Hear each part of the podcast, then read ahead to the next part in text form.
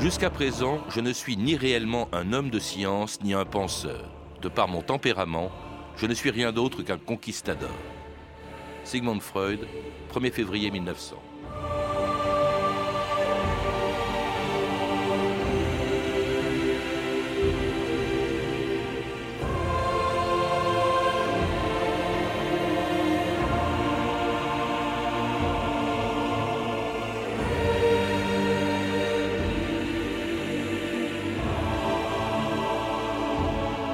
2000 ans d'histoire.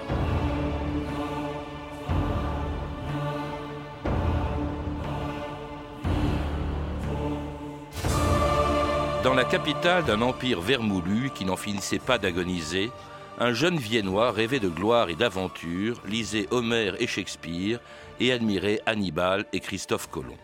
Mais en cette fin de 19e siècle, le temps des grandes découvertes était passé et dans un monde devenu trop petit, il ne restait plus de terres à découvrir, sinon le plus inconnu, le plus secret et le plus inaccessible des continents.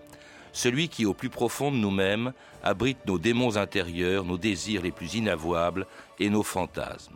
C'est à la découverte de ce nouveau monde que partait un jour ce premier explorateur de notre inconscient. Il s'appelait Sigmund Freud et il allait inventer la psychanalyse. Psychanalyse J'y ai pensé, oui, forcément, mais, euh, mais j'ai jamais fait le pas en fait. Quand je vais pas bien, je mange du chocolat et en général ça va nettement mieux. Ou alors je fais les boutiques. Je pense que ça vaut un psy. Non, non, ça a été une très bonne chose. Ça n'a pas duré très longtemps, juste, euh, je crois, trois mois. Mais ça a suffi euh, pour m'aider. Ah, euh, j'ai l'intention d'y aller. J'y suis pas allé encore.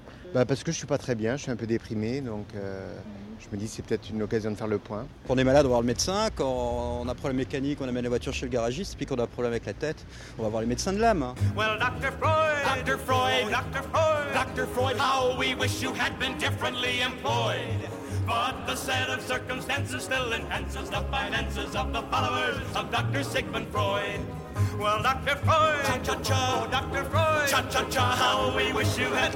Elisabeth Roudinesco, bonjour. Bonjour. Vous êtes psychanalyste et historienne et auteur entre autres d'un portrait de Freud que vous venez d'écrire dans un numéro hors série du Monde euh, dont nous sommes partenaires et qui est consacré à Freud. Freud, un conquérant des lumières sombres, dites-vous. C'est le titre de votre article. Ce qu'on appelle euh, les lumières sombres dans l'histoire de la philosophie, euh, c'est euh, depuis Sade, en passant par Nietzsche jusqu'au XIXe siècle, ce sont des penseurs progressistes qui croient aux lumières, mais qui en même temps pensent que l'être humain est habité par des forces euh, contraires au progrès, et notamment par la violence et la, pulsion de mort. Freud n'a pas inventé ça. Le terme vient d'Adorno, hein. c'est le grand livre d'Adorno qui a théorisé la question des lumières sombres, et puis ensuite euh, Yovel. Donc euh, c'est pour ça que j'ai repris cette thématique. Il faut situer Freud dans ce carrefour-là. Hein. Lumières sombres nichées dans l'inconscient, c'est ça? Est-ce qu'on peut dire que Freud est inventeur de l'inconscient? Non. L'inconscient, bien entendu, avait été... euh, Enfin, le découvreur, disons. Non, non. On avait pensé l'inconscient bien avant Freud. Ce que Freud a, a pensé, c'est une théorie nouvelle de, euh, de l'interprétation de, de l'inconscient. Autrement dit, il a, il a cessé d'en faire un subconscient au-delà de la conscience, mais il a théorisé le mécanisme interne de l'inconscient. Euh, Le refoulement, le rêve, etc. Alors venons-en peut-être à ce qui l'a conduit à, à ces, à ces découvertes, Elisabeth Roudinesco. Euh, D'abord, ce sont des études de médecine qu'il a faites un peu par hasard, hein, c'était pas euh, par enthousiasme, et surtout dans la recherche, c'est pas tellement la pratique médicale qui l'intéresse, Euh, il s'intéresse à la zoologie, la sexualité des anguilles, le système nerveux des lamproies, l'anatomie du cerveau, et puis il ouvre un peu par nécessité un cabinet de neurologie. Oui, il était neurologue et pas psychiatre, ce qui est important, il venait de la neurologie. Il était un darwinien conséquent, matérialiste, qui s'intéressait à la biologie. Et puis, il est tombé en plein hein, dans le, grand débat de l'époque euh, qu'avaient tous les psychologues, psychiatres et autres médecins, qui était ce qu'on appelait les maladies de l'âme, et chez les femmes, l'hystérie.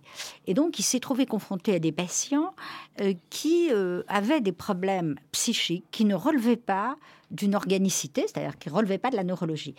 Et c'est à partir de ce moment-là que, avec Joseph Breuer euh, et d'autres, euh, et Jeannet en France, enfin, on s'est intéressé à ces, à Parce ces qu'on malades avait spéciaux. sur l'hystérie des idées fausses, d'abord qu'elle était peut-être d'origine organique. D'ailleurs, on se contentait plutôt d'observer les hystériques plutôt que de tenter de les, les soigner, euh, que c'était organique et que ça venait de l'utérus. hein, Ça, c'était une vieille théorie. hein. Donc euh, c'était exclusivement féminin. En fait, ce qui bouleverse surtout euh, la que l'on se fait en général et que Freud se fait peut-être aussi des névroses, c'est la rencontre en 1885 avec Charcot. Il va à la Salpêtrière à Paris et Charcot, qui hypnotise des patientes, au fond lui fait découvrir que, eh bien, l'hystérie, les névroses en général, ne sont pas d'origine organique.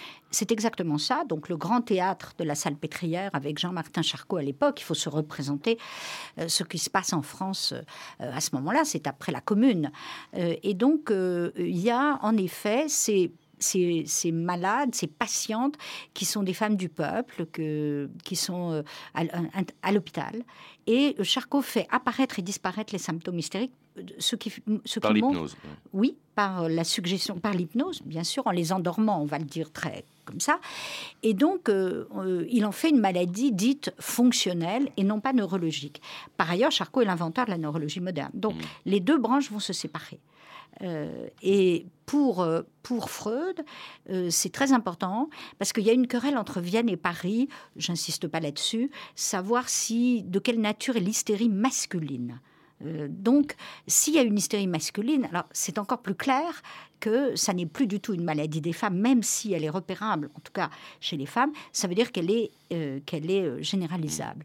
Et donc, pour lui, c'est très important de venir suivre les, cours de Charcot. Mais on discute déjà de ça à Vienne. Alors c'est, on en discute, on trouve des thérapies nouvelles et puis surtout en 1896, eh bien Freud invente, découvre, invente, il n'existait pas avant lui, le mot de psychanalyse. Euh, il s'en expliquait 40 ans plus tard à la radio en 1938, quelques mois avant sa mort. I started my professional activity J'ai débuté ma vie professionnelle en tant que neurologue. J'ai essayé de soulager mes patients névrosés.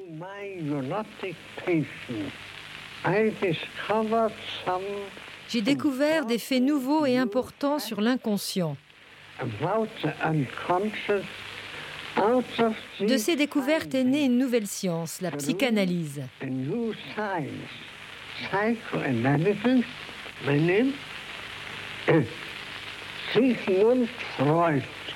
Une archive étonnante, 1938, hein, c'est je crois la seule voix de Freud. C'est la seule voix de. Freud en anglais. Vous la connaissez bien sûr.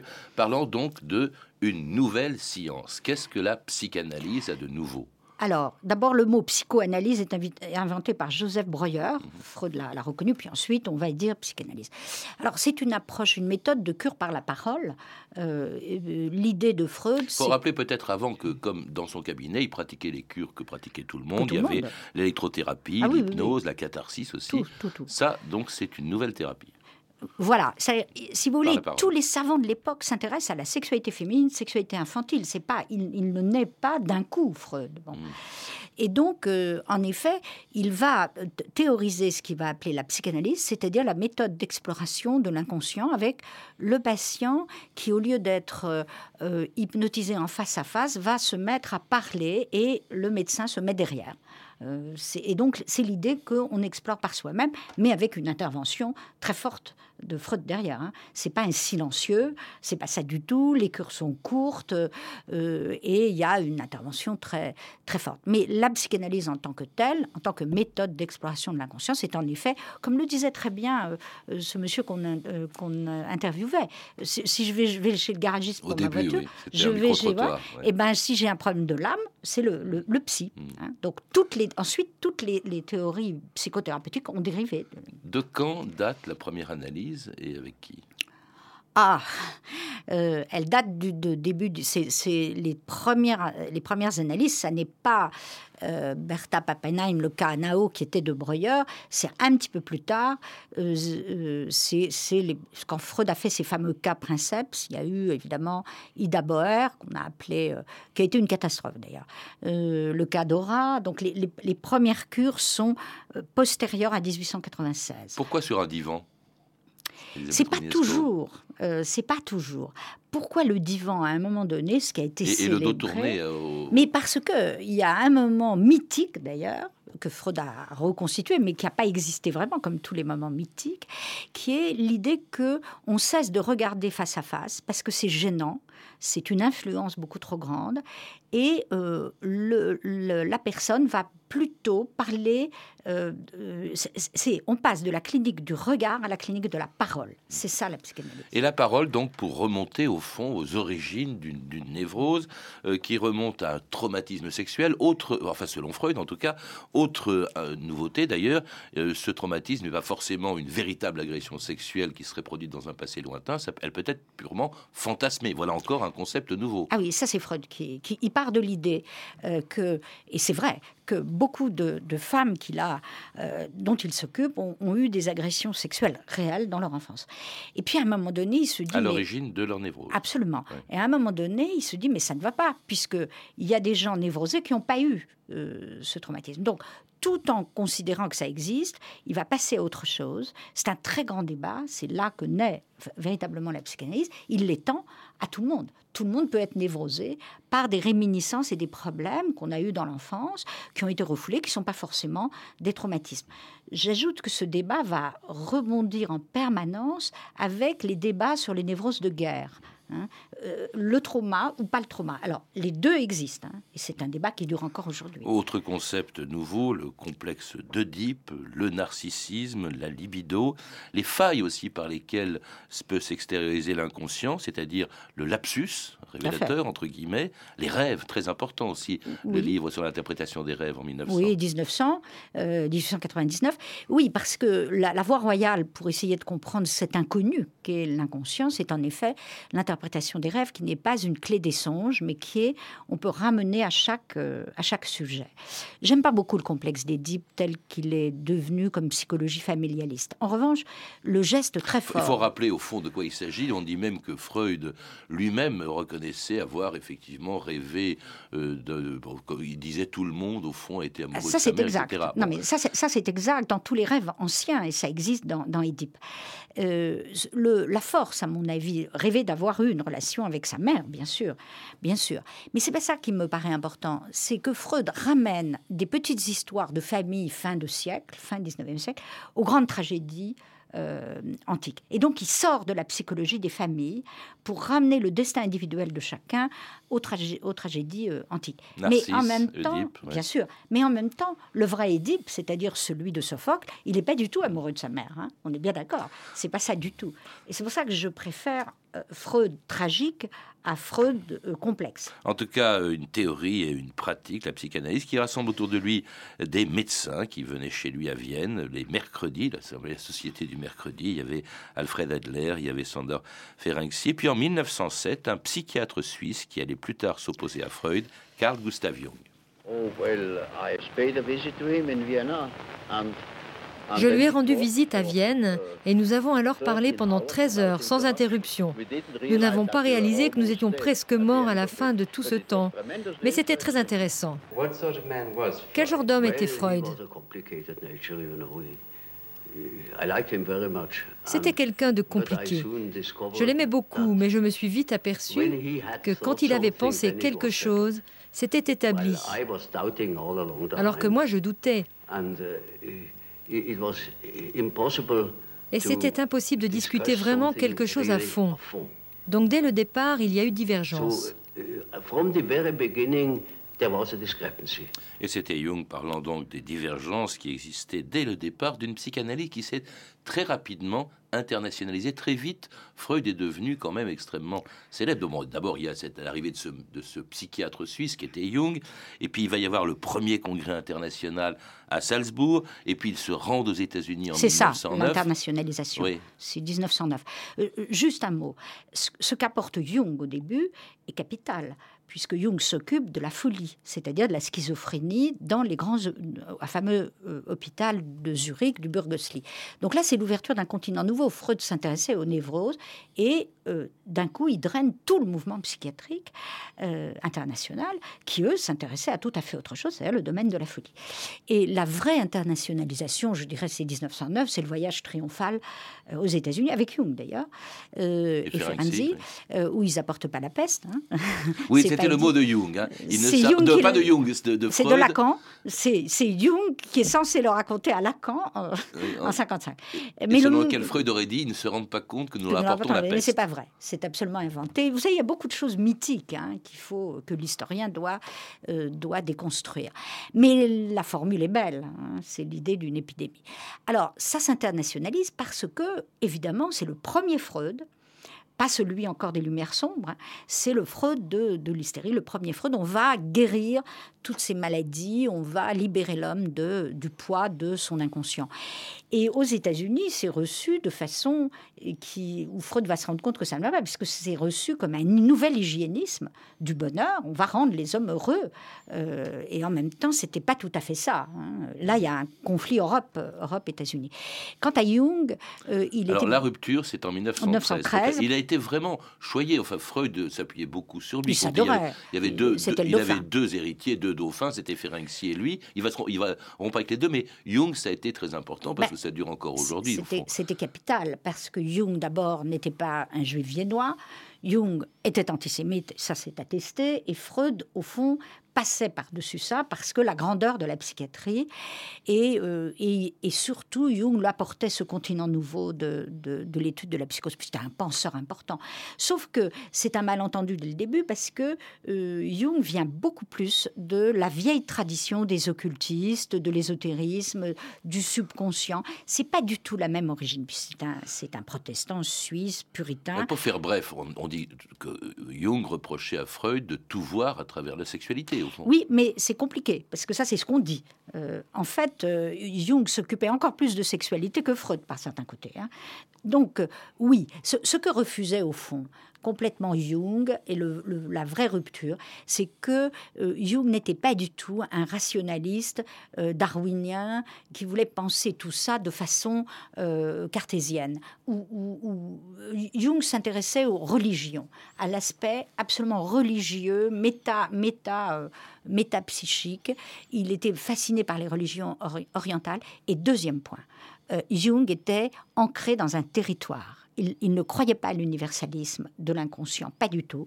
Et il pensait qu'un Chinois était différent d'un Arien, Mm. rien entre guillemets, et d'un Allemand. C'est ce qui l'a emmené d'ailleurs vers le, vers le nazisme. Et si vous voulez, c'était le, d'un côté, on avait un universaliste, et de l'autre côté, un différentialiste. Autre débat. Psychologie des peuples. Hein, qui, a divisé, qui a divisé justement euh, les psychanalystes, c'est euh, la psychanalyse peut-elle être pratiquée ou non par des médecins? C'était un débat, important qui dure encore d'ailleurs jusqu'à jusqu'à aujourd'hui. Euh, il faut rappeler quand même, non, enfin vous, me dites non, mais Ça, en tout cas c'est une question qui s'est posée à l'époque, notamment parce qu'on on, s'aperçoit au fond que certains des patients de Freud, qui étaient très, très proches, qui admiraient Freud, je pense à Marie Bonaparte, eh bien étaient, sont devenus psychanalystes aussi. Oui, c'est un débat des années 30. Et c'est un débat euh, américain, euh, une fois de plus. Pour les Américains, seuls les médecins peuvent pratiquer cette cure de l'âme. Euh, donc les, les, Freudiens américains considèrent que c'est pas du tout quelque chose qui est en plus une représentation philosophique. Pour eux, c'est pragmatique. C'est eux qui imposent ça. Euh, L'Europe, c'est pas ça du tout. Euh, il y a bien sûr des partisans de la, de la limitation à la pratique médicale, mais pour les Freudiens, ce qui est important, c'est la formation psychanalytique elle-même. Bien entendu, il s'agit de gens qui ont des diplômes, mais ils peuvent venir de toute origine. Et avec le fait que toute la psychanalyse européenne va être obligée d'émigrer aux États-Unis ou ailleurs d'ailleurs, ou en Angleterre, ça va tuer le mouvement psychanalytique européen et ça va être beaucoup plus médicalisé à cause du nazisme, une fois de plus, et de l'effondrement de la psychanalyse en Europe. Mais aujourd'hui, ça n'est plus du tout ce hmm. débat. C'est majoritairement des psychologues qui pratiquent la, psychanalyse. Il ne faudrait pas croire qu'il n'y a pas de diplôme. Hein. Il y a, il y a d'une part les écoles analytiques et d'autre part les diplômes universitaires. En tout cas, Freud, à l'époque, dans les années 30, était vraiment célèbre partout, alors sauf en Allemagne, lorsque Hitler est arrivé au pouvoir en janvier 1933 et que les nazis brûlaient euh, les livres de Freud, parmi d'autres, dès le mois de mai 1933 à Berlin. Contre l'interprétation avilissante des instincts vitaux, pour la noblesse de l'âme, je donne au feu les écrits de l'école de Sigmund Freud.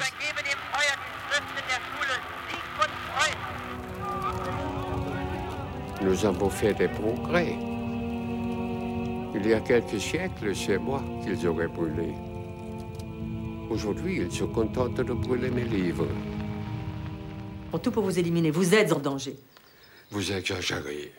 Mais pas du tout, c'est vous qui voulez pas voir les choses en face. Laissez-moi vous installer à Paris, je vous en prie. Je ne minimise pas les dangers nazis, mais je crois que l'ignominie de l'Allemagne ne sera épargnée. Les Autrichiens sont trop bouillants. En réalité, vous pensez qu'on n'osera pas s'attaquer au célèbre professeur Freud. C'est de l'aveuglement et c'est de l'orgueil. C'est possible. Et vous, vous n'aimez pas qu'on résiste à la princesse Bonaparte. Nous avons tous nos faiblesses. Et c'est un extrait du film Princesse Marie de Benoît Jacot avec Catherine Deneuve dans le rôle de Marie Bonaparte et Heinz Bonnen dans le rôle de, de Freud, qui à cette époque, ça explique peut-être les difficultés d'élocution, parce que ce film est très réaliste. Freud était malade d'un cancer déjà depuis 10 ans, en 1933. depuis il, il a eu 31 opérations en tout. Et il avait donc une, oui, de la mâchoire. Euh, et, donc, il avait du mal à parler parce qu'il avait un monstre dans la, dans la bouche, euh, c'est-à-dire une mâchoire artificielle qui faisait qu'il parlait mal. Qu'est-ce euh, qui explique, Elisabeth Roudinesco, l'acharnement avec lequel les nazis, dès leur arrivée au pouvoir, ont, ont, conchié Freud, brûlé ses livres en 1933 Il n'était pas le seul, il y avait Thomas Mann. Est-ce que c'était uniquement l'antisémitisme? Oui, et bien sûr, c'est l'antisémitisme, mais c'est plus que ça. C'est pas la persécution simplement des thérapeutes parce qu'ils sont juifs c'est la doctrine elle-même qui est considérée comme science juive. ça, c'est capital. C'est la seule théorie du psychisme qui a été considérée par les nazis comme science juive. La théorie adlérienne n'a pas été qualifiée de science juive.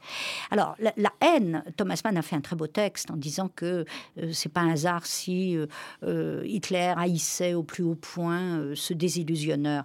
Je crois en effet que la théorie freudienne est l'avènement de la démocratie, de la liberté du sujet, la liberté de réfléchir à soi-même, et qu'il n'y a, pas pire pour les nazis que cet universalisme juif, sorti du ghetto, euh, héritière du judéo-christianisme, mais athée, laïque, euh, et en même temps qui prend en compte la pulsion de mort, c'est-à-dire le nazisme.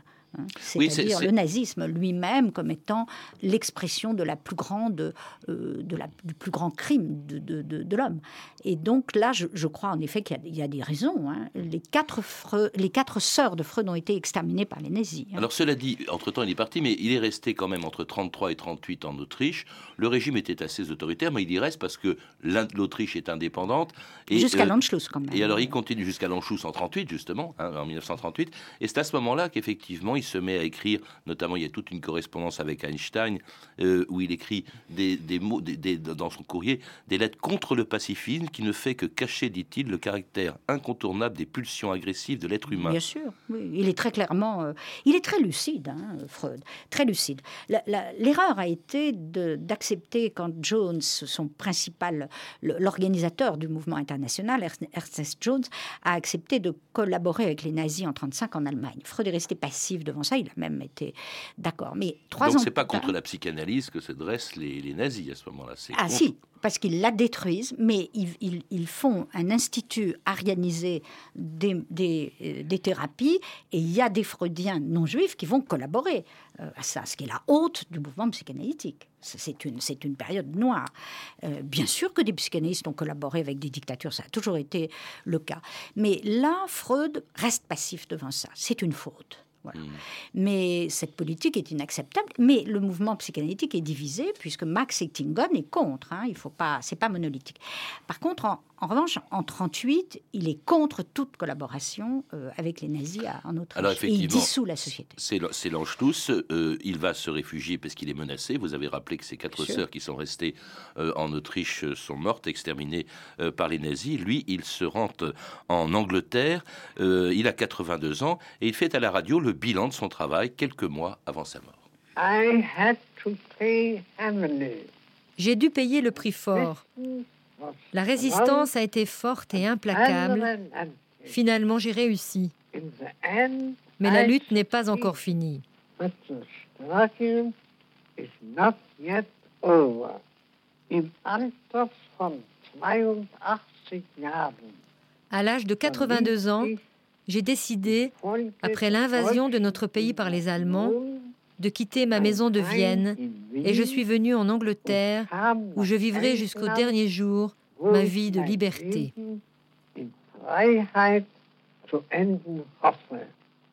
Et c'était, on peut dire, les derniers mots de Freud, puisque c'était quelques mois avant sa mort. On entend ici à la radio euh, parlant de, sa vie, faisant un bilan de sa vie et qui allait s'interrompre le 23 septembre. La guerre a commencé, c'est assez- cette coïncidence est extraordinaire.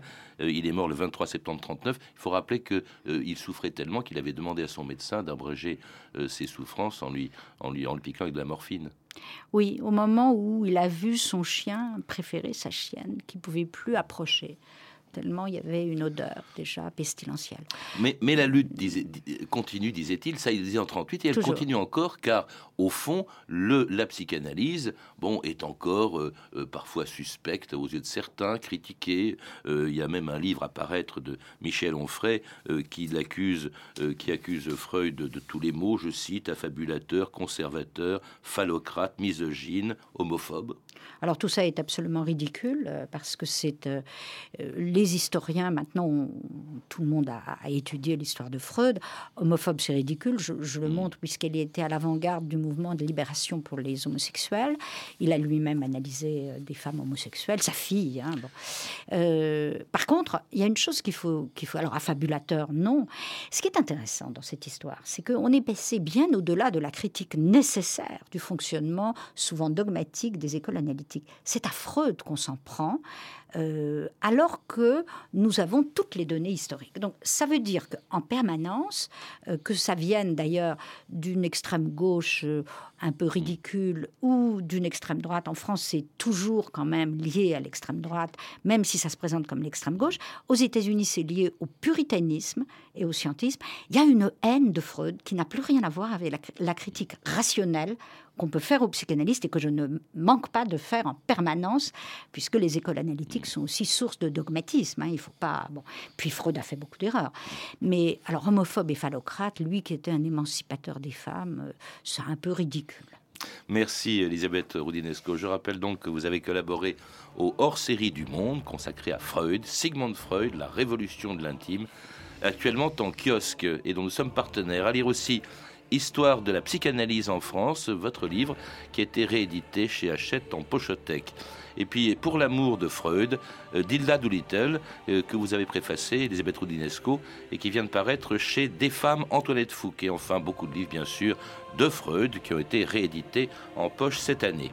Vous avez pu entendre un extrait du documentaire Sigmund Freud, l'invention de la psychanalyse d'Elisabeth Kapnist, euh, auquel vous avez participé également Elisabeth Roudinesco, ainsi que du film Princesse Marie de Benoît Jacot, disponible en DVD chez Warner Home Video avec Catherine Deneuve et Heinz Bennett dans le rôle de Freud. Je signale aussi la sortie d'un coffret de 14 DVD, Être psy, de Jérôme Bloomberg et Daniel Friedman, disponible aux éditions Montparnasse.